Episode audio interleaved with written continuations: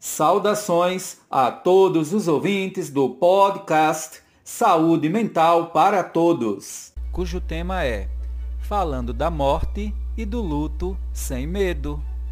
Este programa está dividido em três tópicos. O primeiro tópico, eu falo da questão da morte e do luto em diferentes culturas e religiões.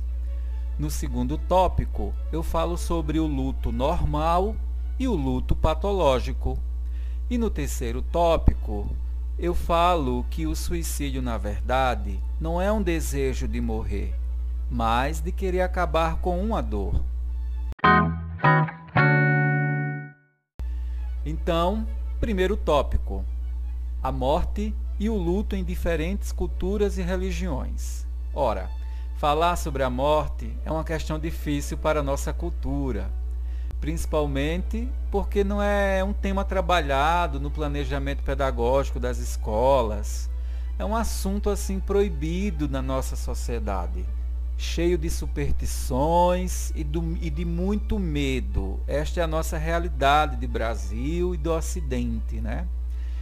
Você que está me ouvindo, é, não tenha medo deste programa. Eu vou falar tudo de uma forma mais leve, de uma forma esclarecedora. Então aqui vamos entender como a forma como a gente é criado, a cultura e a religião que pertencemos, vai criar uma forma de lidar com a morte mais pesada ou menos pesada.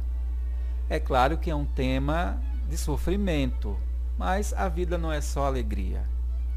Então vejamos, é normal que quando alguém menciona a palavra morte, poderá desencadear sentimentos ruins, criando um estado emocional de angústia, especialmente dependendo da experiência que você teve ao perder um ente querido ou algo que era muito especial, um animal, ou alguma outra coisa, uma prova de, de vestibular, um objeto, um, alguém um relacionamento.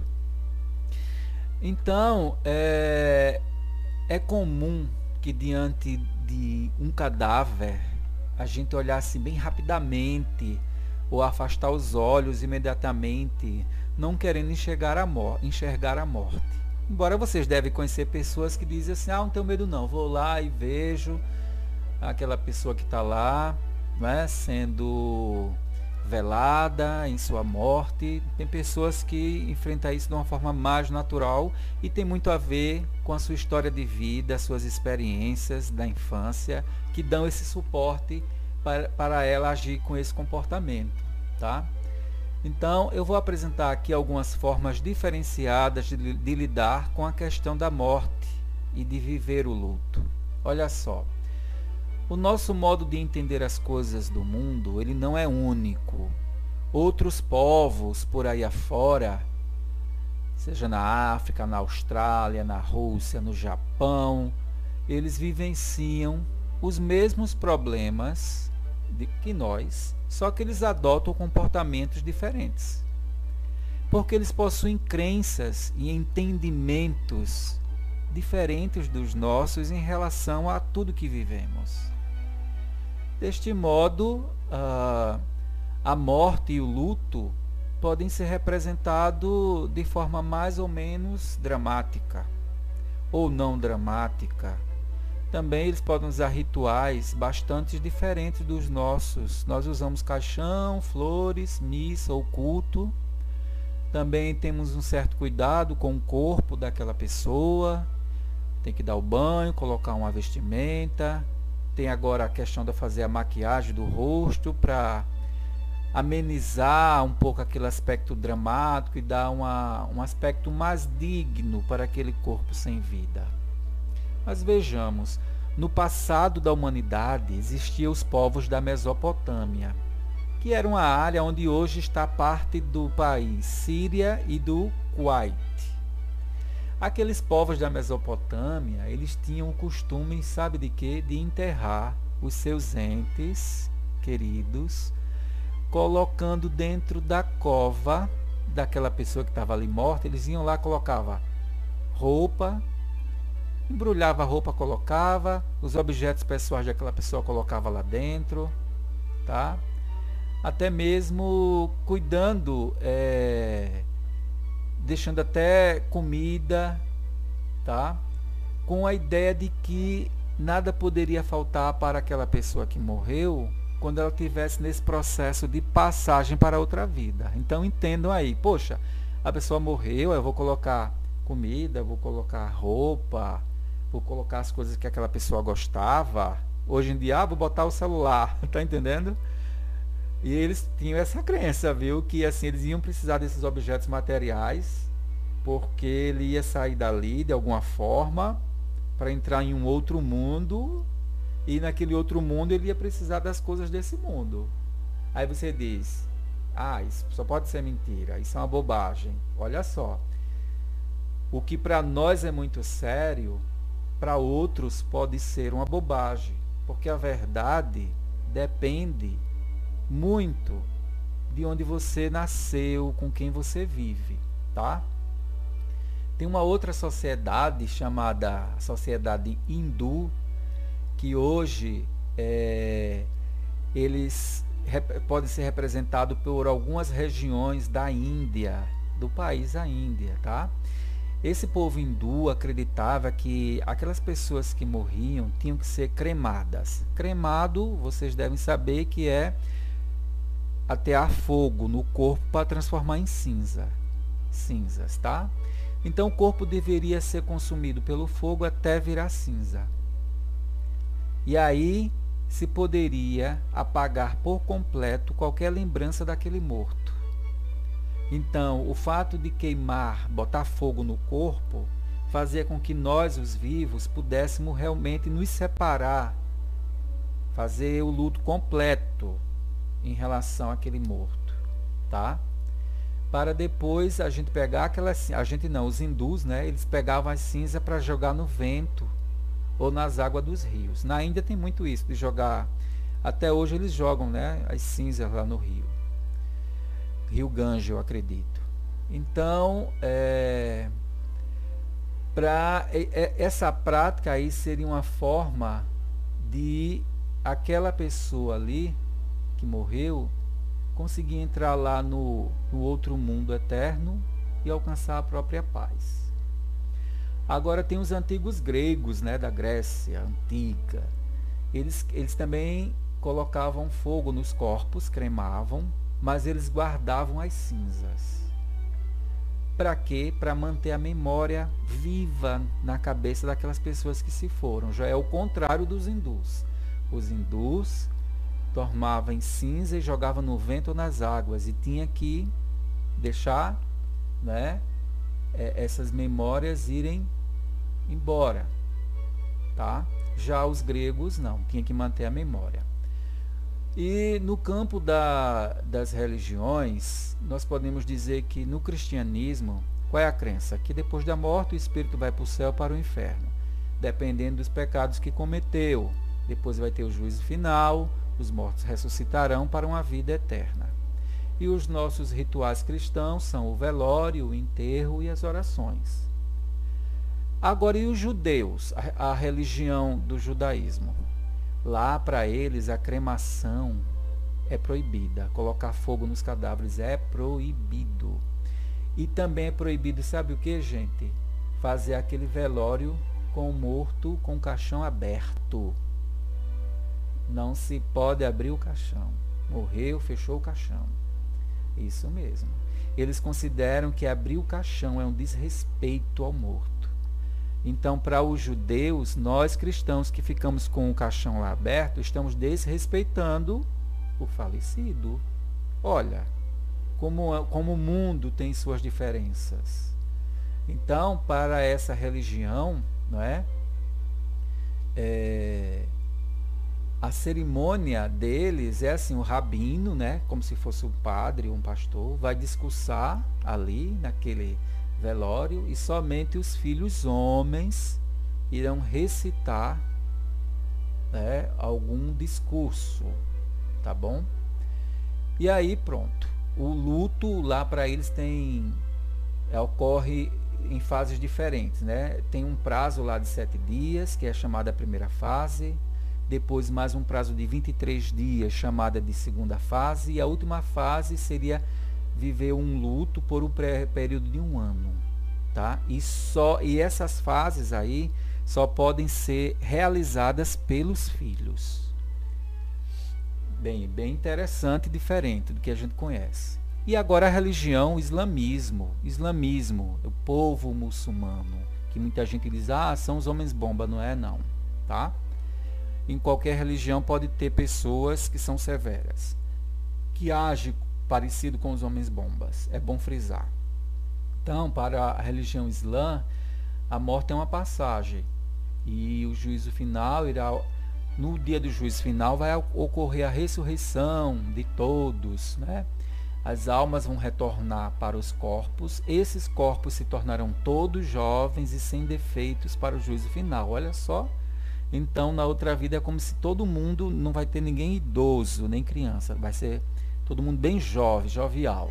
Que bom, né? Essa é uma, uma, uma crença defendida por essa religião e temos que respeitar. Agora, o caixão para o povo do Islã, não é?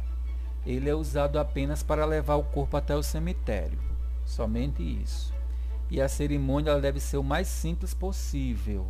E esse sepultamento deve ser também muito rápido, porque não existe luto para eles, porque a morte para eles tem que ser entendida como algo natural. Você não deve ficar remoendo que morreu e que vai passar por as fases do luto que eu vou explicar mais adiante.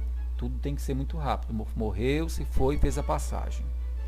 Vamos para a religião budista. Nessa religião aí, ocorre sim, prioritariamente eles querem a cremação, fogo no corpo para transformar em cinza.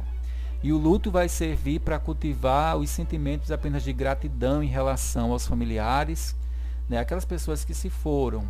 E aí você vai fazer um luto assim apenas adorando aquele morto no sentido do que ele deu como aprendizado para aqueles que ficaram. E eles entendem que a vida é um ciclo. Esse ciclo é assim: você morreu, renasceu, morreu. E uma outra religião aqui é o hinduísmo, que é uma religião que crê na reencarnação e que a vida faz parte de um ciclo eterno de renascimento, morte e renascimento. Então é como se você nunca parasse de morrer, renascer, tá entendendo? Então, mas existe uma forma de você parar de nascer de novo, que é quando você constrói uma vida muito destinada a fazer sempre o bem. Aí você alcança um patamar que não precisa mais voltar à terra. E os mortos deles são cremados também em, uma, em um lugar que tem uma pira. Lembra da pira olímpica, que é aquela tocha de fogo enorme? Então ali o filho mais velho acende, ali o corpo do falecido fica lá é como se fosse, gente, digamos assim, um enorme uma enorme bacia, digamos, de metal, onde se coloca o corpo ali acende o fogo para cremar, tá? Bem, para algumas religiões de matriz africana, como o candomblé, né, eles creem que o morto volta a reencarnar em outro corpo da mesma família. Então, quem morre volta para a mesma família quando nasce um sobrinho, um filho, neto, bisneto e por aí vai.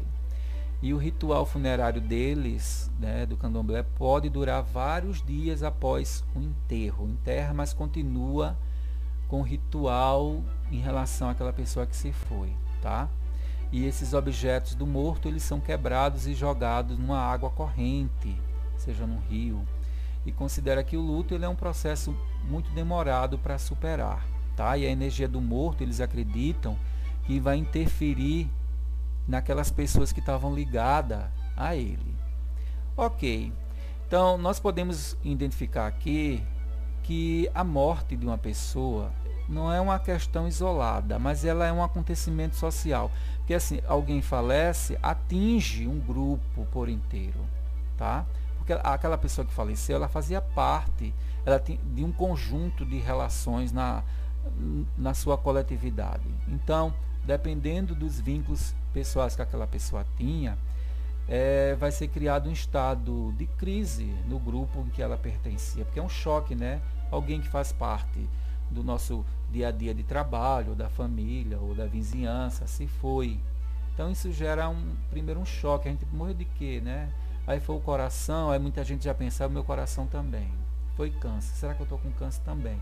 Que gera um susto em nós. E esse susto nos remete à ideia de que assim, se o outro morreu, que está pertinho de mim, eu posso morrer.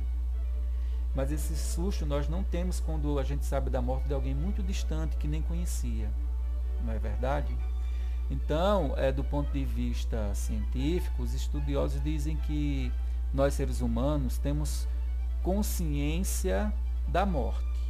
Agora os animais, os animais, o cachorro, o gato, eles não têm consciência. Para eles vale o instinto. A morte para eles é como se fosse assim, foi uma agressão sofrida. Sabe? É como uma batalha. Mas eles não têm essa ideia da morte, segundo alguns estudiosos. Então, para nós humanos é preciso é, todo um processo né, diante deste corpo ali que está sem vida.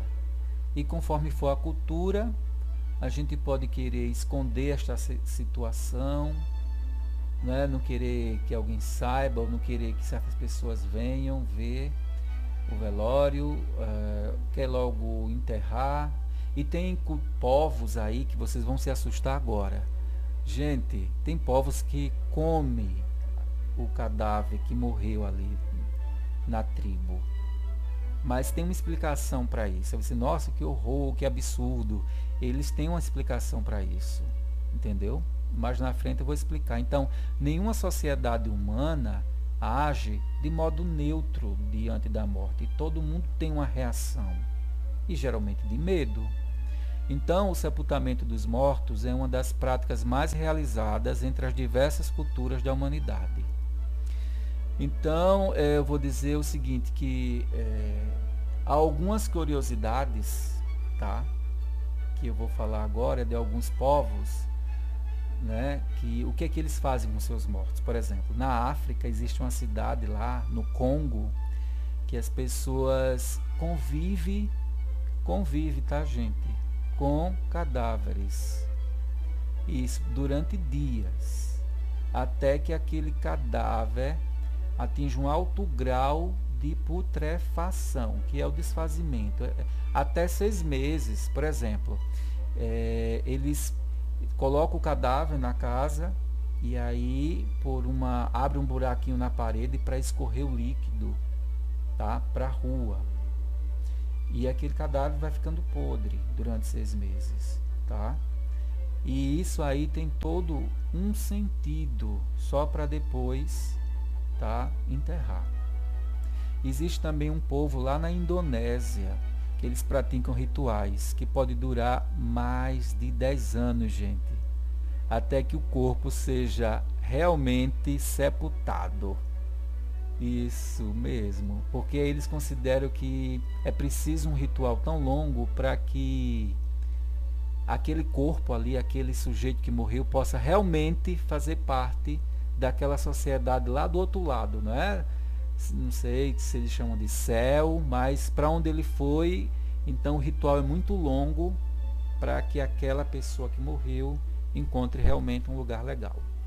E há um outro fato curioso é o seguinte, que nem todos os mortos são enterrados deitados e de costas.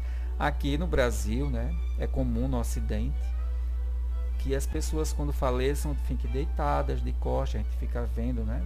Com as mãos elas ficam em posição de oração sobre o corpo, coloca-se flores e enterra no cemitério, né?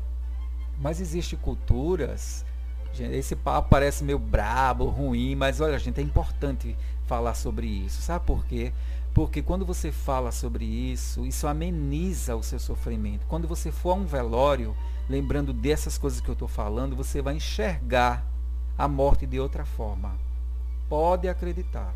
Você vai enxergar todo aquele processo de ritual de uma outra forma. Por isso que é bom a gente falar dessas coisas que muita gente não fala não é? Porque ficar só no medo e na interrogação, tá entendendo? Ah, eu não quero nem saber. Mas quando você começa a ouvir, não é que o que eu estou fazendo aqui para vocês é levando informação que dá muito medo, que tem muita superstição, Mas isso é em toda parte do mundo, cada um vai ter uma forma de reagir. E quando a gente vê que há muitas formas diferentes de lidar com a morte, ameniza até um pouquinho em nós, sabia? O sofrimento. Então veja bem, é, existem culturas que o corpo da pessoa que morreu é colocada dentro de, dentro de um vaso, gente. Um vaso grande, né? Vai lá, encolhe todinho e coloca lá e tampa. Ou mesmo dentro de um cesto, tá? Para enterrar. E também existe assim algumas práticas que as pessoas colocam um monte de pedras sobre a cabeça da pessoa ou em cima do peito. Isso mesmo. Sabe por quê? Para que aquela pessoa não volte à vida, que ela não venha assombrar ou que ela fique presa aqui, para que ela vá de vez lá para o outro plano. Entendeu? Então assim, é como se fosse para impedir essas pessoas de voltarem à vida. Veja aí como são as ideias, né? Então, a outra posição do corpo é existem aí lugares que se colocam os cadáveres de cabeça para baixo. Isso mesmo, barriga para baixo, não é cabeça para baixo, barriga para baixo. Então você olha assim e o cadáver está de costas. Mas isso acontecia, sabe onde? Na Europa, há muitos séculos atrás, se a mulher que fosse morta fosse uma adúltera, era como se fosse um castigo para a sociedade. Ela ser velada com o corpo virado para baixo. Então, também existem os casos de enterrar a pessoa em pé. Como assim em pé? É. Tinha militares que eram enterrados em pé. Abria-se o buraco na vertical e descia em pé e colocava a terra. Isso mesmo. Isso faz parte de superstições e crenças, né? Tudo tem um significado e um respeito, tá? Outras pessoas poderiam ser enterradas como? Vamos, aquelas pessoas que morriam na guilhotina, né? Vai para a guilhotina, corta a cabeça no tempo dos reis. Então essas pessoas que morriam assim, o que, é que eles faziam? Invertiam. O corpo deitava lá para enterrar e a cabeça ficava embaixo, nos pés. Entendeu? É, nossa, que, que absurdo, não é? E também existiam pessoas que eram colocadas numa posição de feto, toda encolhidinha dentro de umas urnas. Isso acontecia com os povos pré-colombianos, tá? Pré-colombianos tem a ver é, com, a, o povo, a povoação de alguns de, daqui de, do país da Colômbia por ali que estavam povoando. Então eram a, as primeiras civilizações, tá? E também existiam aquelas práticas de enterrar as pessoas sentadas em alguns cemitérios lá na Síria. Alguns cemitérios muçulmanos, tá? Em relação à religião islâmica. É, enterrava sentado. E isso tem significados. Não fiz uma pesquisa extensa, mas quem quiser pode pesquisar.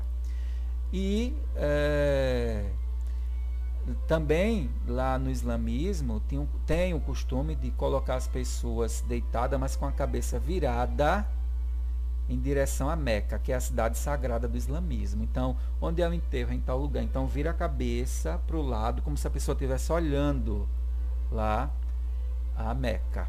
Entendeu? Então, assim, são coisas bastante diferentes aí, não é? Que eu estou apresentando sobre as formas de enterrar né? o, o morto. Então, cada cultura vai ter seu entendimento sobre a morte e a gente tem que respeitar isso. Aqui no Brasil é comum dizer que uma pessoa morreu de morte morrida, ah, morreu de velhice, morreu de morte matada, morreu de morte violenta. E cada tipo de morte vai gerar uma reação emocional né, em cada um de nós. Puxa, como foi essa morte? Ah, foi morte matada, né? Como assim? Olha só, a morte morrida é, é aquela que você não precisa encontrar o culpado. Geralmente foi por uma questão de doença mesmo, né? Então aquela pessoa morreu por si só. Foi um ataque cardíaco, etc. Já essa questão de o que é a morte natural, né? É essa morte aí morrida.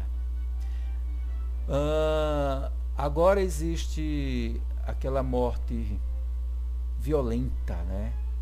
Que alguém, ah, fulano foi sequestrado e foi assassinado. E aí é triste. É uma morte violenta que gera uma revolta social e um pesar muito grande para os parentes. Né? Então, as outras mortes a gente sempre quer encontrar um culpado. Foi por quê, né? Essa morte aí violenta, essa morte matada. Então, gente, a morte física ocorre quando não há mais vida no corpo, a gente sabe, né? Mas existe uma outra morte que acontece na memória da gente. E ela só vai acontecer quando a sociedade esquecer definitivamente aquela pessoa que morreu. Ah, é como assim? Ou seja, é, a gente lembra de pessoas que morreram e depois esquece. Aí alguns teóricos dizem a pessoa só morre definitivamente quando todo mundo esquece. Mas na família é difícil você esquecer uma pessoa que morreu, não é lógico? E principalmente quando são pessoas da mídia, da televisão, que fizeram coisas muito importantes que você passa muito tempo. Por exemplo, Elvis Presley. Gente, Michael Jackson. Ninguém esquece a morte dessa galera aí, né? Tá sempre curtindo suas músicas, fazendo aqueles tributos para relembrar. Então, é uma, uma forma de é, lembrar até outros gênios que cooperaram na ciência, né? na medicina, na psicologia, na engenharia, que está sempre sendo estudados. Eles não morrem nunca no imaginário né? da ciência. Veja só, algumas culturas e religiões se preocupam bastante com essa questão de fazer é, com que o corpo, com que o morto, desculpe, não volte. Tá? É, eles têm esse medo, ah, é, é, esse espírito pode voltar. Então eles fazem algumas cerimônias é, muito estranhas. E uma delas é, como eu falei, né, colocar uma pedra bem pesada, ou muita pedra lá em cima do peito do cadáver lá e fecha o caixão. Ou fechar o caixão de uma forma que seja impossível ser aberto por dentro. Entendeu? Então é como se assim, aquele morto ele deve encontrar um lugar para ele lá no outro plano, ele não pode voltar. Tá? Porque é tipo assim, ele está fazendo um percurso e esse percurso tem que dar continuidade. Pode até nem ser o medo da assombração, ah, porque é alma, mas assim, é cumprir um processo. Tá? Nasce, morre e vai para algum lugar. Existem alguns povos isolados né, pelo mundo afora, né, que às vezes são que eles têm práticas que é uma coisa assim estranha que eu vou dizer agora, de comer partes do cadáver. Como assim? Eles comem, eles dividem quem vai comer o quê. Né? As mulheres grávidas, por exemplo, comem o pênis do cadáver, se for um homem. Porque isso tem um significado, gente, para eles, dentro daquela comunidade. E isso garante com que o espírito, ao tentar voltar, ele não vai encontrar um corpo o corpo dele intacto. Está todo despedaçado. Ele não, ele não vai ter condições de querer retornar. Tá? E porque as pessoas comeram as partes né, desse corpo e assim elas se sentem protegidas. É estranho? É. Mas eu estou falando por uma questão de curiosidade eterna. Né? Então, todavia, muitas religiões elas tentam entrar em, em contato né, com as pessoas que se foram principalmente no espiritismo, né? Eles têm essa questão da psicografia, né? Que o ente querido vem, aí eles falam que através de carta, conversa, né? Então é a religião do espiritismo. E isso revela o desejo, né? De encontrar os seus entes queridos que se foram, fazer perguntas, saber como estão, para ajudar até no processo de luto, tá? Então, e o choro? Gente, o choro é uma das expressões que o ser humano encontra para manifestar a perda né, das diversas perdas. E muitas dessas expressões é, representam apenas o que? Mais uma imposição de uma regra social daquela cultura, daquela crença, do que uma manifestação automática do seu corpo humano. Está entendendo o que eu quero dizer? Que a forma como a gente reage diante da morte tem muito a ver com o que aprendemos na nossa cultura. Mais do que uma reação do seu corpo assim, como se fosse natural. Então, esse natural que você tem diante da morte, de chorar, de lamentar, de ter medo, tem muito a ver com o aprendizado dessa nossa realidade cultural e religiosa. Porque esse é o aprendizado que a criança passa a ter. Ela vai observando ali como é que as coisas funcionam, como é que se comporta em determinadas situações e vai repetindo. Então veja só, há muitas décadas atrás, ou até séculos passados, se chamavam as mulheres carpideiras. Quem eram essas pessoas, essas mulheres? eram pessoas contratadas para chorar em velórios, isso mesmo. Em alguns países, as carpideiras, elas poderiam aumentar a intensidade desse choro, dessa tristeza, tá? A depender do status que aquela pessoa que morreu tinha na sociedade, tá? Então existem assim relatos de, de carpideiras que elas chegavam a arrancar os próprios cabelos, tá? Espalhar até as cinzas do morto, se foi cremado assim naquela agonia, e se jogar em cima, né, das cinzas, a rasgar as próprias roupas, se cortar assim com as próprias unhas pelo corpo, né? Você diz, nossa, que histeria, que é isso, né? Que agonia é essa, que desespero.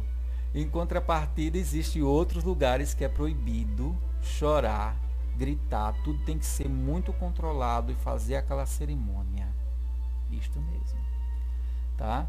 Então, também existe é, algumas culturas, alguns povos em que o falecido se vai e você pega uma parte daquele corpo e guarda para si. Isso mesmo. E guarda para si. Isso parece até uma loucura, né? Mas isso para eles tem significados, tá? Eu lembrei daquela novela, eu acho que foi a Tieta, em que a Perpétua guardou o genital do marido. E aquilo para ela tinha um significado não é verdade? E a gente achou aquilo, olha que absurdo, e você vai e julga, né? Mas para ela teve um significado aquele personagem. E tem culturas que fazem isso. Né? Pode ter um, um dedo, é, a orelha. Né? Você, nossa, que desrespeito com o cadáver. Bem, isso é relativo, depende de cultura.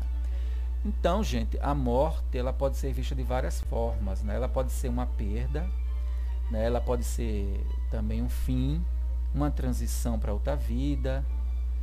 A morte é tida como algo natural, né? existe o medo da morte porque é algo desconhecido. A morte também pode ser para algumas pessoas um fascínio que desperta um mistério.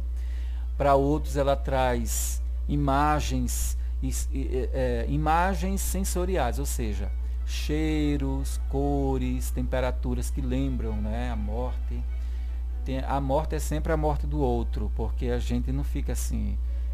É, a gente se abate mais com as ideias assim, que o outro morreu. É o tipo um, dá um medo danado, né? Apesar de você pensar, ai meu Deus, será que eu vou morrer, né? Às vezes, será que eu vou morrer? Eu estou com alguma coisa séria. Tem também a relação entre a morte e o corpo, que eu vou tratar dessas questões agora. Então veja bem, a morte sentida como uma perda concreta, real, é aquela quando você vê que morreu mesmo, assim, está ali o corpo. O animalzinho se foi, o parente se foi, você vê. Foi tudo inesperado, você se sente impotente, desorganizado, até mesmo paralisado. E apesar da morte, é, a da morte nos deixar sem ação, por outro lado, ela também nos obriga a fazer alguma coisa. Entendeu? Então você tem que agir de alguma forma para vivenciar aquela situação. Tá? E quando você vê alguém passando por uma situação de morte, você fica sem saber o que é que eu vou falar, o que é que eu vou dizer. Você fica no impasse. Vou agir e ao mesmo tempo fica paralisado. Então vou falar o que, vou só abraçar, né? isso vai depender da relação que você tem com a pessoa. E o que é uma morte simbólica? A morte simbólica é aquela que acontece no mundo das ideias. Não, não morreu nada, tá? não morreu ninguém, não morreu animal. Mas houve uma morte é, representativa. Por exemplo, você se separa ah, da pessoa que você ama, se separa da família, um filho vai morar em outro país, um amigo de infância foi morar em outra cidade, ou você perdeu, aí vem uma chuva, você perdeu seu carro, entendeu, gente? Você perdeu os móveis da sua casa. Isso tudo são mortes simbólicas que a gente chama está no plano imaginário. Ou seja, existiu sim uma perda de ligação com algo. Não foi um ser humano nem um animal, mas algo que fazia era importante para a sua vida se foi. Então essa é a morte simbólica. Então a, a experiência da morte ela só pode ser vivida por quem está vivo, logicamente. Através de quê? De um sentimento de perda, tá?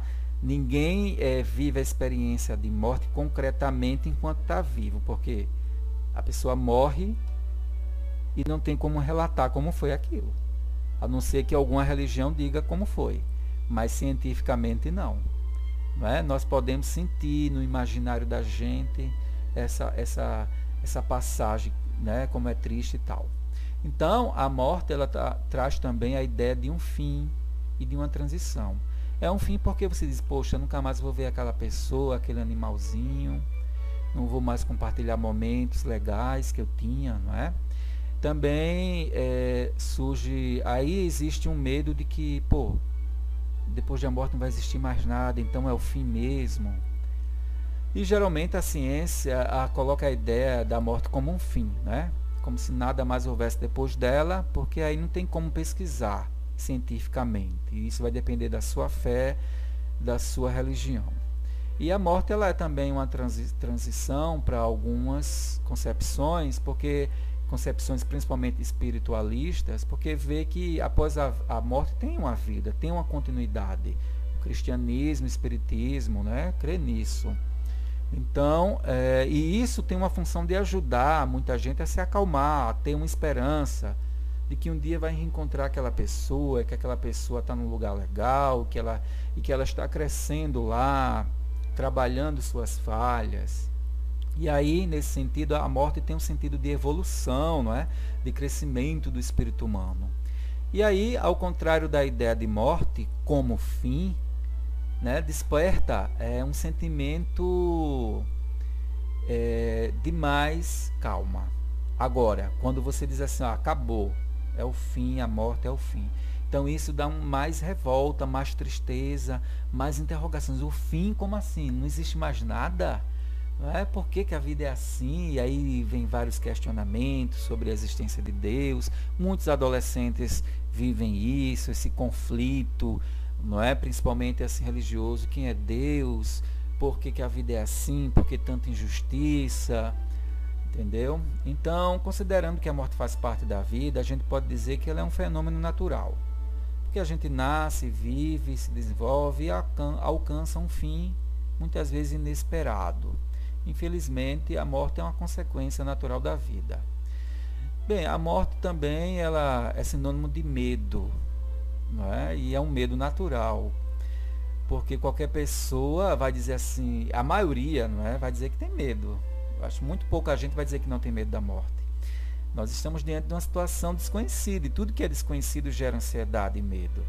O importante é não sofrer por antecedência. Muitas vezes a gente sofre por antecedência, né? com a nossa ansiedade, e em várias questões da vida. É esperando a resposta de um teste, se vai ficar no emprego, se passou no concurso, e aquele sofrimento. Né? Então não vamos ficar sofrendo, vamos tentar amenizar, vamos esperar. Né? Mas isso é preciso todo um trabalho pessoal. A morte realmente ela é um mistério. Mas dizer que a morte é algo natural, isso não convence muita gente, porque ela sempre desperta um medo, não é verdade? Então, pessoal, há relatos de pessoas que dizem que não tem medo da morte, que não se preocupa com isso porque vive o presente. Se um dia morrer, morreu. Pode ser que essas pessoas realmente são assim. Tem gente que diz assim, eu não tenho medo de nada. Olha, as pessoas têm é, pessoas, como por exemplo os psicopatas, eles realmente não têm muito medo não das coisas. Entendeu? Eles vivem a vida, sabe, se arriscando. Alguns fazem maldades, outros só querem controlar a vida dos outros. Alguns psicopatas eles são controladores e não têm muita empatia assim em sentir o seu sofrimento. São manipuladores. Mas existem pessoas que não são psicopatas, perdão, mas também agem de uma forma mais natural, digamos assim, dentro dessa ideia da morte entendeu? Uh, há outras pessoas que, apesar das emoções negativas que a morte desperta, elas sentem algo fascinante, porque a morte tem uma ideia de mistério. E alguns ficam tão curiosos que até se arriscam em experiências que podem ser fatais, ela própria morrer. Entendeu? Então, assim, é comum que as coisas misteriosas estimulem a nossa imaginação, né? E quando a gente é adolescente, a gente se acha tão poderoso, nossos hormônios a mil, a gente se sente forte, desafiador, que a gente não acredita que vai morrer. É, eu conheci pessoas, adolescentes, ex-alunos meus, que faleceram assim dirigindo moto em alta velocidade, se achando assim muito capaz de manobrar na pista e sofreram acidentes. Então, os adolescentes precisam dessas orientações. Por isso, assim, não é legal beber em momento nenhum e dirigir nada, não é? Em momento nenhum eu digo, em momentos perigosos. Então, outra característica é quando a gente associa a morte a essas imagens sensoriais. Significa dizer que tem pessoas que dizem assim, ah, eu tive um sentimento de morte. Por quê? Porque senti um cheiro de flores, por exemplo, um perfume tal. Outros dizem que, ah, eu sinto frio, quando eu sinto frio, eu lembro da morte. Aquele céu cinzento, eu lembro da morte. Então, isso tem a ver com algumas referências suas, experiências da sua infância. Do ponto de vista psicológico, não é? a gente vai criando essas memórias inconscientes por conta das nossas primeiras experiências na vida, tá? Então, é, isso é perfeitamente normal. É, todo mundo também cria suas superstições diante do seu dia a dia e da falta de conhecimento mais aprofundado sobre certas questões. Eu quero ressaltar também que a morte representa sempre, geralmente, assim, quando você pensa em morte, você pensa na morte do outro. Como eu falei, você não tem a experiência de morte, você só tem aquele medo de como é isso. E o nosso inconsciente, ele tem um desejo de sermos imortais. Por isso que a gente, a gente tem esse medo de morrer, porque a gente quer ser imortal. E a gente sempre pensa, não, deve ter alguma coisa a mais. Entendeu? Então é comum quando você começa a pensar na sua própria morte, de repente vir uma reação assim de vida, que você é capaz de se livrar, de ser resgatado entendeu? Então, a relação entre a morte eh, de um corpo, eh, a morte e o corpo, né? essa relação entre a morte e o corpo, ela tem evoluído na história da humanidade. E vamos lembrar que existi, existiram épocas que as pessoas morriam, eram jogadas nas ruas, nas valas, né? amontoado de cadáveres.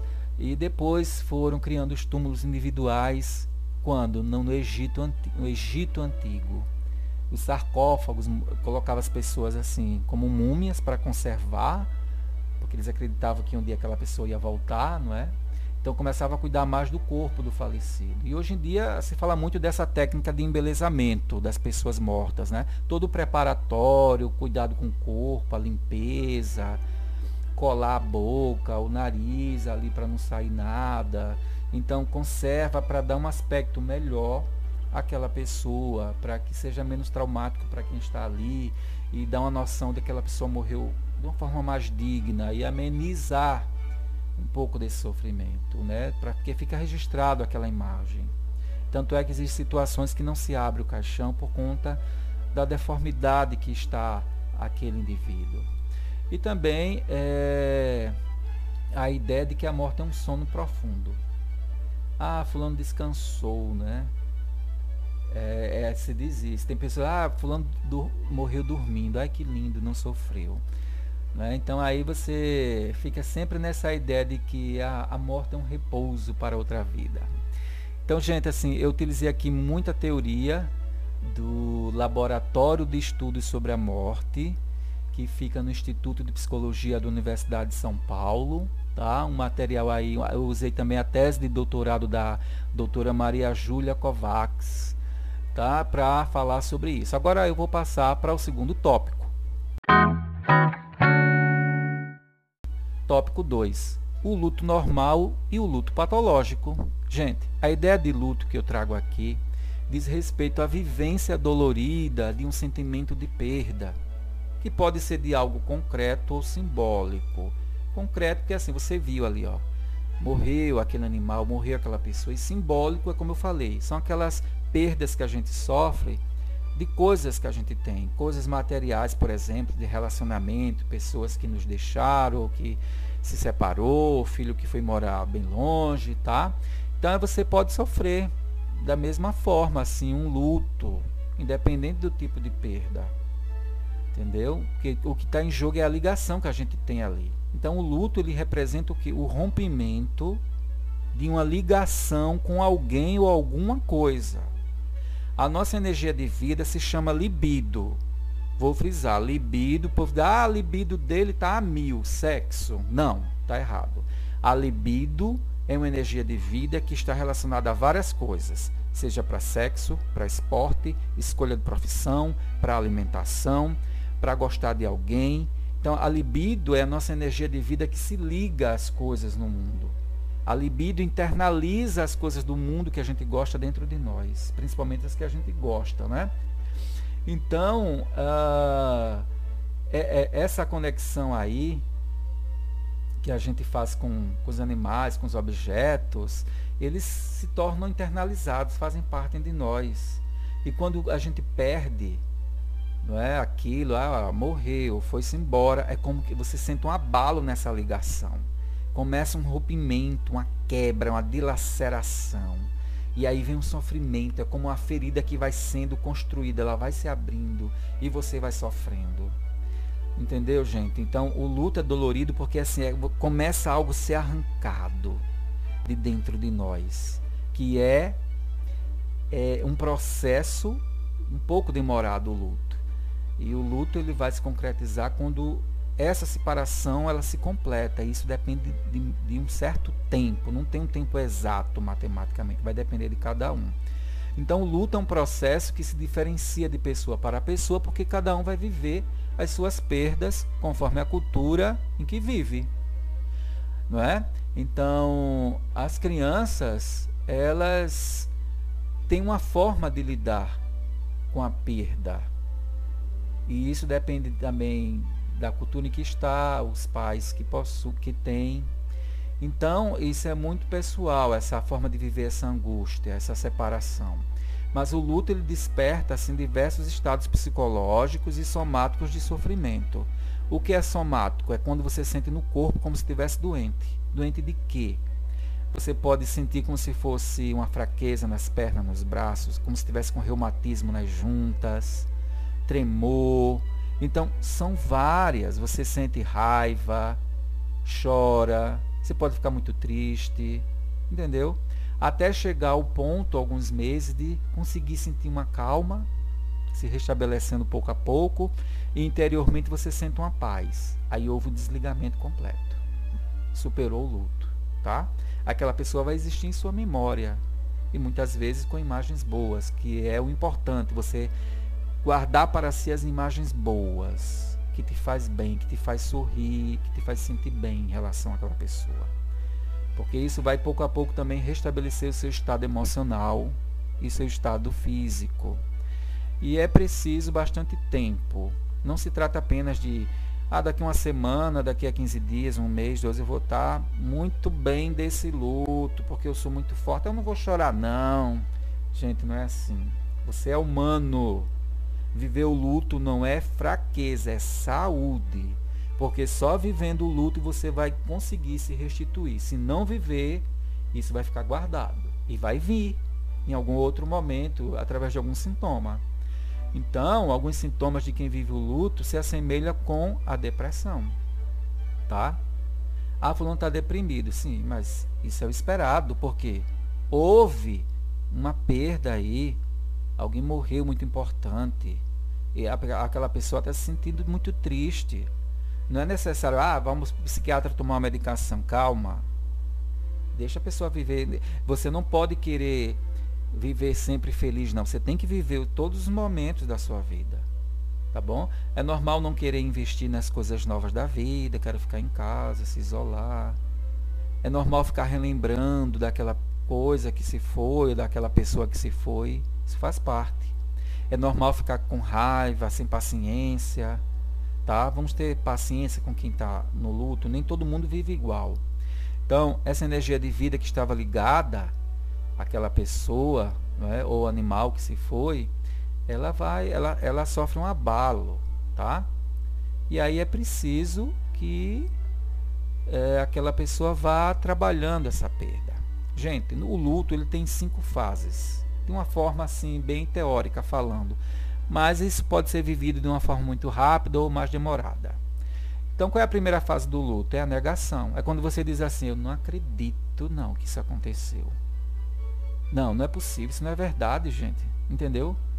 E muitas vezes você não quer também falar sobre aquele assunto, você foge do assunto. Então você está na fase da negação ainda. É aquela sensação de que a ficha não caiu. Você não chora, parece que não está sofrendo, está meio anestesiado. Aí depois vem a segunda fase, que é a raiva. A ficha caiu. A perda existiu. E aí você começa a cobrar de Deus e do mundo uma resposta com muito aquele sentimento de revolta. Em seguida, vem a barganha. O que é barganha? É uma negociação. Você tenta encontrar uma forma de explicar o que aconteceu, uma forma de lidar com esse sofrimento, de se aproximar da sua religião, de Deus. Você começa a dizer, olha, eu vou mudar a minha vida daqui para frente, eu vou cuidar mais de mim, eu vou modificar a minha forma de se relacionar, eu vou dar mais valor a isso e aquilo, fica mais amável, simpático com todo mundo, tenta encontrar uma graça divina sobre a sua vida para lhe restituir o seu bem-estar. Aí depois vem uma fase de depressão, que é uma tristeza, sabe, gente? Que é um isolamento, um sentimento de impotência, eu não sou nada, nós seres humanos, que é isso, como é triste, não é? Deve existir algo muito superior a nós, a gente se sente frágil, não é? E diante da, da perda. E por fim, vem o, o último estágio, o quinto, né, em que a pessoa passa a não mais entrar em desespero, é assim, a aceitação. Você começa a encarar a vida como ela é, começa a se sentir um pouquinho mais forte, começa a lidar com a morte, assim, poxa, eu tenho que continuar minha vida, né? E aí você começa a restituir o seu bem-estar, volta às atividades da vida, aceitou, viveu o luto. Gente, essas cinco fases é muito importante para a sua saúde, para a saúde de qualquer pessoa que esteja vivendo luto. Vamos compreender, é importante, porque se não viver essas fases, pode entrar num luto patológico é um sofrimento para o resto da vida. Está entendendo? Então, um exemplo prático de que vivemos essas perdas. Olha, quase todo dia a gente vive uma perda ou uma morte. Como assim? Olha só. É, imagine que você perdeu o ônibus, ou o metrô, ou o avião, ou a carona, você se atrasou, alguém fez alguma coisa que você não conseguisse pegar esse meio de transporte, aí você chega ali Droga, a primeira reação, não acredito. A negação, olha aí o luto. Eu não acredito. Como eu perdi. Aí misturado a isso, já vem, porque às vezes não é tudo tão separado, às vezes é misturado, tá? Aí vem aquela raiva. Chama um palavrão, chuta o chão, chuta a parede, entendeu? Aí passa um cachorro, você briga com o cachorro, você quer encontrar um culpado, você quer explicar por que aquilo aconteceu. Aí depois você entra na fase de negociação, a barganha, para tentar se acalmar e encontrar uma explicação, para entender por que aquela perda aconteceu. Perdeu o ônibus, o metrô, o que foi que aconteceu? Ah, peraí, não, deve ter um lado positivo nisso. Vai que foi um livramento de Deus. Né? Vai que foi importante. Não, só assim eu vou, vou ali no banheiro que eu estava com uma vontade de fazer xixi, entendeu? Ah, vou tomar aqui um cafezinho porque eu já ia chegar lá com fome no meu compromisso, entendeu? Então você começa a encontrar uma negociação. Né? E daí você depois começa a sentir o que? Deprimido, triste. Nossa, que tristeza, eu perdi a minha carona, o meu ônibus, o meu metrô. Mas eu não posso fazer nada para resolver esse problema. Aí você chega na fase da aceitação. E aí começa a encontrar formas de resolver o problema. Né? Ah, vou ter que esperar outro transporte, eu vou fazer alguma coisa. Então, todo dia a gente pode passar por eventos que lembre uma morte simbólica, né, nesse exemplo. Então, toda vez que a gente vive uma perda, seja concreta ou simbólica, inconscientemente vem lembranças de outras perdas, gente. Um, um, sofrimento de hoje ativa outros sofrimentos, tá? Então, seria importante que diante do luto as pessoas tivessem suporte psicológico para ajudá-las a vivenciar todas essas fases de sofrimento. Porque se o luto não for vivido, a pessoa fica sofrendo para sempre, sem saber por quê. E daí, quando sofre uma nova perda, ela pode se sentir ainda pior nos sintomas físicos e psicológicos. Olha só, os sintomas físicos de um luto podem incluir diversas expressões de ansiedade, tá? Você pode também ter taquicardia, tremor, insônia, muito medo sem saber porquê, sentimento de insegurança, uma sensação de desespero, dor nas articulações, tá? E, e tudo isso, e também é, que, são os, que são os problemas reumáticos de joelho, né? Então também fraqueza em perna e braço, como eu falei, falta de apetite, o excesso de apetite, uma queda de cabelo, choro, um comportamento diferente. Esses sintomas aí têm a ver com luto e às vezes se você não viveu luto, isso pode perdurar. E às vezes é necessário um acompanhamento também do psiquiatra, depende, tá? Isso depende de uma avaliação. Então algumas pessoas podem ser indicadas a tratamento psiquiátrico para melhor lidar com sintomas de perda, né? associando também a um tratamento psicológico para restabelecer o indivíduo dentro aí de um certo tempo que não dá para prever. Esta situação ela é considerada normal, tá? Luto, sofrimento, isso é normal entre os seres humanos. Nós somos feitos de carne e não de ferro. Ninguém aqui é super-homem nem mulher maravilha. Ninguém faz parte aí da, da Liga da Justiça, né? Dos desenhos animados da década de 80 e 90. Então, gente, as perdas trágicas sugerem que os lutos sejam muito mais sofridos e durem até mais. Vamos entender isso, tá? Mas agora eu vou falar, eu já falei do luto como um processo normal, eu vou falar agora do luto que tem uma característica doentia, o luto patológico. O que é isso? É aquele luto que se transformou numa doença e aí precisa ser tratada. Se uma pessoa não apresenta nenhum sintoma do luto, essa pessoa deve ser indicada para um tratamento psicológico. Tem alguma coisa errada, né? Está se fechando, tá, ela está na negação ali. Né? É importante não confundir também a primeira fase da perda, a negação, com a ausência de luto, porque o tempo que essa pessoa vai passar ali negando pode ser uma semana, duas, quinze dias. Tá? Não caiu a ficha. Pode ser. E isso pode ser normal, tá? Que, como diz, não, nada aconteceu, eu estou bem, estou vivendo bem, essas questões. Mas pode ocorrer também que, se a gente não viver essas fases do luto, isso possa é, desencadear algumas perturbações de comportamento que vão substituir o luto não vivido. Pois é. Então, quando alguém está de luto, observe o comportamento. É normal, tá? No primeiro mês, muita coisa estranha pode acontecer, mas você vai continuando essa atenção até ver, não, olha, não para. Já passaram três meses, essa pessoa está muito mal, quatro meses, cinco, seis, não, vamos, vamos procurar um, um atendimento médico e psicológico, tá bom? Então, existe caso que a pessoa vive o luto sem que essas fases não sejam vividas. Isso mesmo. Ela pode viver até algumas partes, né, uma fase e outra não. É um luto que não está muito adaptativo. Então, os sintomas pode, podem durar por muitos anos é aquela coisa, não quero me desligar, a minha energia fica ligada ainda de alguma forma, aquela pessoa ou objeto que se foi. Então o luto patológico, ele depende da duração desse luto, né? É, tem pessoas que estão vivendo luto de forma bastante sofrida há mais de 5 anos, 10 anos. Eu já vi matéria sobre isso. E como eu já falei, tudo depende da forma como, como foi aquela morte. E aí você vai ter um luto menor ou um luto maior. Tá? É, e o profissional da área de saúde mental, da psiquiatria, psicologia psicanálise, eles vão avaliar essas questões aí. Será que essa pessoa está doente mesmo, um luto patológico? O diagnóstico vem de um profissional.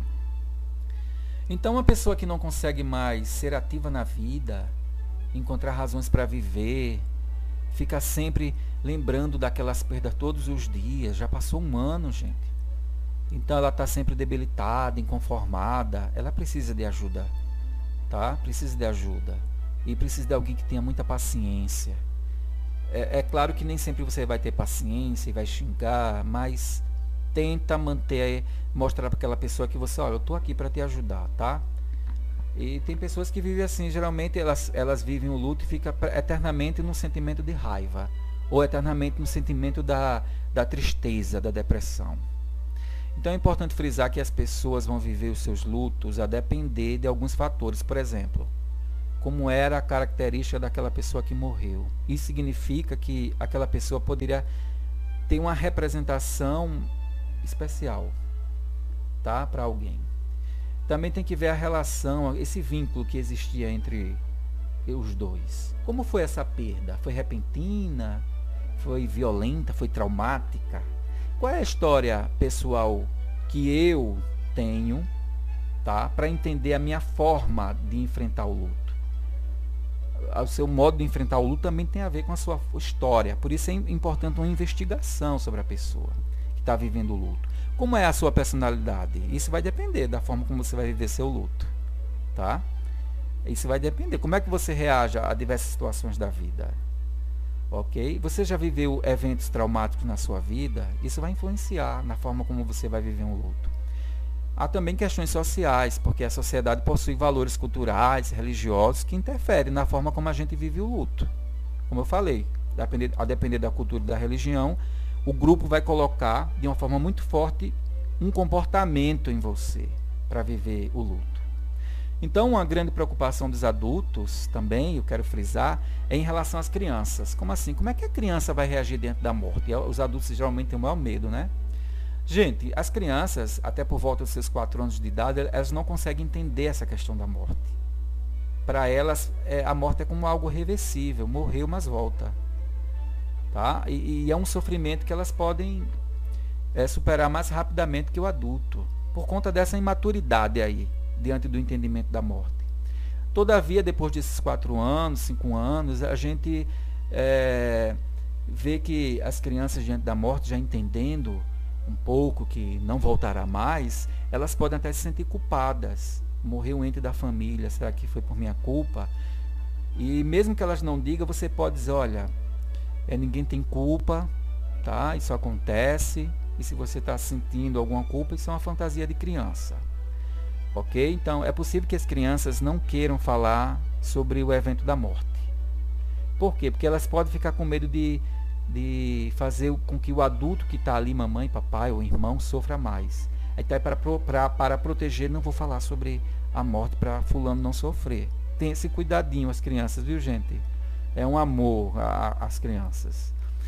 Mas é importante que as crianças e os adolescentes vivam esse luto, tá? elas têm que ter um espaço para falar, para desenhar, para colocar né, isso. Elas podem participar do ritual do funeral, lá ver o morto, tá? A gente não deve esconder das crianças a morte de alguém que faz parte da vida delas, porque isso pode causar um sentimento de decepção muito grande. Quando ela descobrir que aquela pessoa morreu e a família não disse, ela pode se sentir enganada. E isso pode instalar um sentimento de insegurança. Será que realmente essas, esses meus pais, esses meus familiares me amam? Pois é, gente. Então, a reação das crianças diante da morte de um pai ou da própria mãe vai depender da forma como essas crianças foram criadas. Qual foi, como foi que os pais se comportavam diante da morte? A criança vai aprendendo, tá? Aí morreu o animal de estimação. Como é que o pai e a mãe se comportou? A criança aprende. E no dia que mãe e pai morrer, essa criança vai se comportar de uma forma parecida como que aprendeu com os pais. Então as crianças aprendem com os comportamentos dos outros, né? Então, quando falar sobre a morte para uma criança, seja bem objetivo. Não use essas figuras de linguagem assim. Olhe, o titio descansou. Olhe, o cachorrinho foi para o céu. Olha, o vizinho passou dessa para outra. Gente, quando você fala assim, você estimula a imaginação da criança, que já é muito fértil. A criança vive de imaginação para aprender, para crescer, para ela é muito criativa. Então, ela pode pensar na imaginação dela, ah, descansou, então depois vai ficar descansada e vai se recuperar e vai voltar. O cachorrinho foi lá no céu, então daqui a pouco ele volta. E será que ele voa? Entendeu? O vizinho passou dessa para outra, poxa, para outra casa, então depois ele volta. Tá entendendo, gente? É. Criança não é um adulto, tá? Então diga assim para a criança: "Meu querido, meu amor, olhe, fulano morreu, o cachorrinho morreu. A gente não vai mais poder vê-lo. Ele não vai voltar mais para a vida." Bom, ponto final. e deixa a criança ver como ela vai falar. Então, a forma como cada pessoa de uma família, eu quero agora chamar atenção para a família, né? Cada membro do grupo, assim, vamos supor, morreu um parente, de uma um, um integrante da família, um irmão, por exemplo. Então, a forma como cada um vai reagir vai afetar todo mundo, de uma forma negativa ou positiva. Então, quando você tem um membro de família que morre, todo mundo entra no estado de desequilíbrio. O funcionamento familiar entra em desequilíbrio e precisa de um suporte externo para encontrar novas formas de reequilibrar essa família. Amigos, parentes, alguém da igreja, profissional, que vai dando suporte a um ou outro da família para ir restabelecendo. E nós sabemos que existe também famílias que funcionam de uma forma já desarmoniosa. E esse tipo de família que não é muito harmoniosa, quando perde alguém dentro da família, pode ser muito mais difícil a forma como elas vão lidar com o luto. Então pode essa família entrar num estado maior de desequilíbrio do que já tinha. E aí precisam realmente de uma intervenção profissional. Então a família que perde um filho, um pai, uma mãe, ela poderá sofrer um desequilíbrio, tá? E isso afeta o comportamento de todo mundo. E alguns podem ficar com comportamento afetado para sempre, caso não sejam tratados com um bom profissional de psicologia, psicanálise ou psiquiatra, porque a morte foi tão significante que deixou uma marca para o resto da vida. E às vezes a mãe, o pai ou o irmão, alguém não fala, a irmã, daquela morte daquele parente, fica aquela marca, aquele registro ali, passa anos e anos com aquele sofrimento guardado.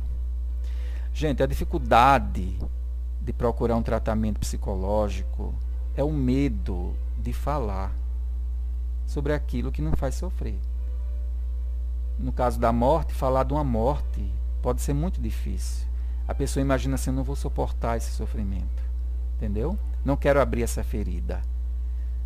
E aí vive com as consequências do luto. Mas entenda que você, não, quando vai para um tratamento, o profissional não força você a nada. Ele vai acompanhar o teu tempo.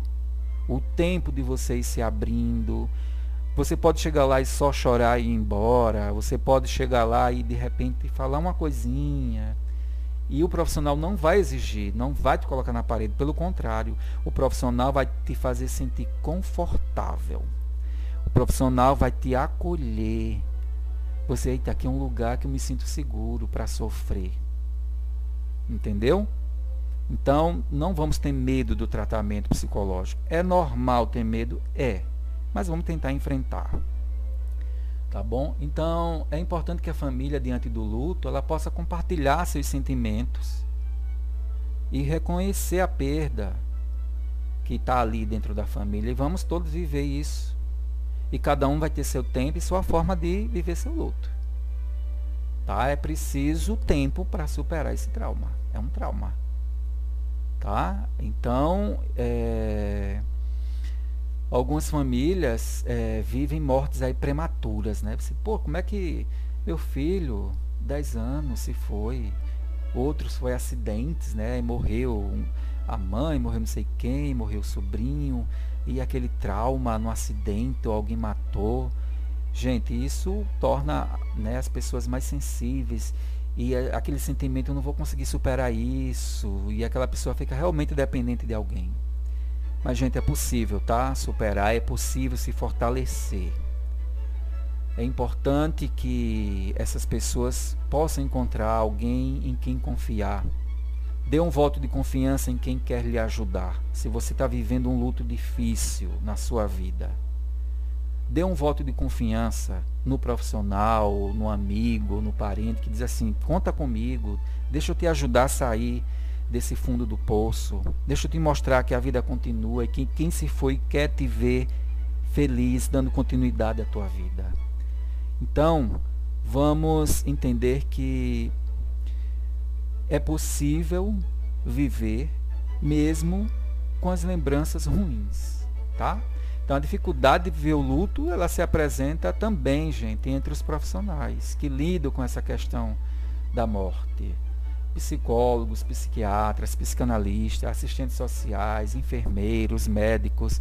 A gente todo todo mundo é humano. Tá? Então, aí a gente precisa se trabalhar, fazer psicoterapia, um trabalho individual. A gente precisa se fortalecer para lidar com essas situações de morte e poder ajudar o outro.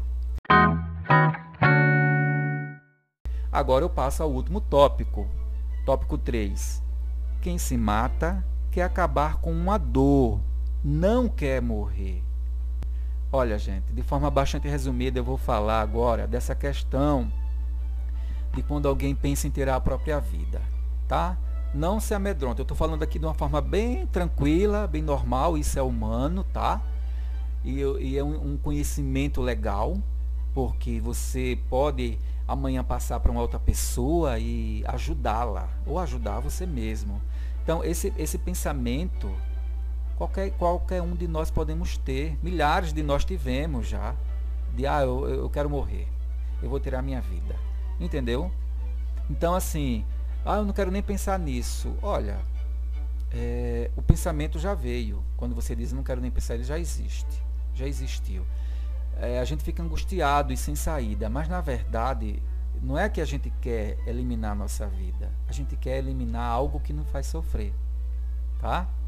É perfeitamente humano pensar em não querer mais existir nesse mundo, porque a gente às vezes não consegue dar conta daquele problema, problema, né, que a gente tem.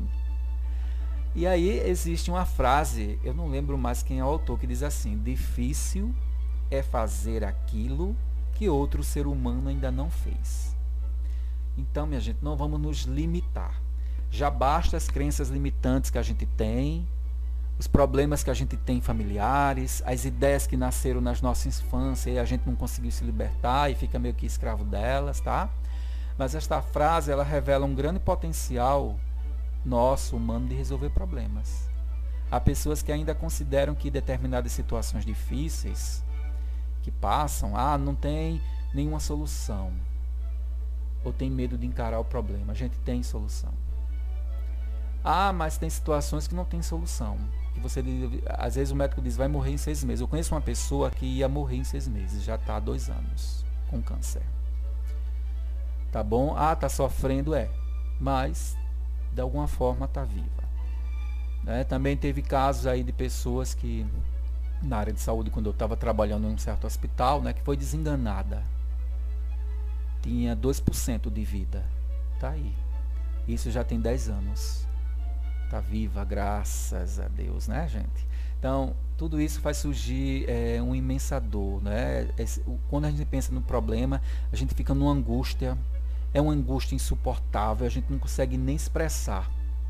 E aí, para aniquilar essa dor, vem esses pensamentos automáticos negativos de tirar a própria vida. É tipo assim, ah, tem uma solução rápida. Gente, olha só. Isso é um mecanismo de solução é, que alguns homofóbicos se utilizam. Mas os homofóbicos eles não tiram a própria vida, eles tiram a vida do outro, do homossexual. Por quê? Porque eles têm um problema dentro deles. Eles sentem o desejo homossexual tão forte que eles não aceitam. E é um problema que gera muita angústia. O que é que eles fazem quando vê um homossexual? Transfere a raiva, sabe? Assim, eu vou matar essa homossexualidade. Aí mata o outro lá como se estivesse matando dentro de si. É um mecanismo bem complexo que é só estudando a psicologia, né? essas psicopatologias para entender. Eu estou fazendo aí uma relação porque às vezes quando a gente pensa assim, é natural, viu? Adolescentes, adultos que pensam, quem não já pensou fazer, ah, eu, a minha família, aí, aí pensa em matar todo mundo e depois morrer porque está passando né, por um período de muita crise. Gente, se algum dia você pensou em tirar a própria vida, hoje está pensando nisso, entenda que é perfeitamente humano. E isso acontece com quase todo mundo, em algum momento da vida. Porém, esta solução aí revela a sua dificuldade de lidar com o seu problema. Por isso você precisa se abrir para alguém sobre este seu problema. Alguém que você possa confiar. E se você não tem alguém em quem você confie, você liga para o número 188, que é o Centro de Valorização da Vida, de qualquer celular ou telefone público. Funciona 24 horas por dia. Você não precisa citar nem o seu nome Você só diz, olha, eu estou com os pensamentos assim. E aquela pessoa vai te guiar para uma reflexão interessante. Tá bom? Então, e outra coisa, quando você estiver diante de alguém que esteja pensando em tirar a própria vida ou que está tentando, você diz assim, por favor, faça essa pergunta, tá? É uma orientação dos grupos que trabalham com apoio à vida. Você diz assim, onde é a sua dor e como eu posso ajudar? Com semblante de amor, que você está ali apto a ouvir. Gente, ouvir, isso é tão importante. Quando você diz assim, onde é a sua dor e como eu posso ajudar? Você está dizendo para aquela pessoa, eu quero te ouvir. Fale para mim. Porque as pessoas elas sentem necessidade de falar. E quando a gente fala, a gente coloca para fora. A gente alivia. Entendeu? Essa é a dica. Então, é, já estou finalizando aqui, nós temos que tomar consciência de que os problemas pelos quais passamos, milhares de outras pessoas estão passando também. Eu e você não estamos sozinhos diante dos problemas que temos. E a vergonha que sentimos deve ser enfrentada, porque este sentimento aí ele esconde a realidade que nos fará crescer como humanos. Joga a vergonha para lá. Eu preferi aqui não usar essa palavra suicídio, porque para muita gente é um peso, né? E dá, e dá muito medo. Então vamos tentar né, é, pouco a pouco, porque quando você adentra certos assuntos pesados, você tem que ir de uma forma bem mais leve, tá? Para que a pessoa vá sentindo segurança e aquela palavra perca o peso ruim que ela tem e se torne uma palavra comum na vida humana. Isso é humano. Não tenho que me envergonhar e nem me amedrontar. Isso acontece, tá? Então, tudo na vida tom, vamos tomar como aprendizado e não como fim. Em tudo existe um aprendizado. Agora a questão é, você está com coragem de se olhar no espelho e dizer, olha, eu errei nisso, mas eu vou melhorar, eu vou me perdoar e continuar. E aí você se torna mais forte para encarar os problemas e falar sobre a morte, qualquer outro tema, tá bom? Obrigado por sua atenção e fique ligado nas dicas de saúde mental do psicólogo Djalma Lopes no programa Saúde Mental para Todos. Saúde para mim, saúde para você.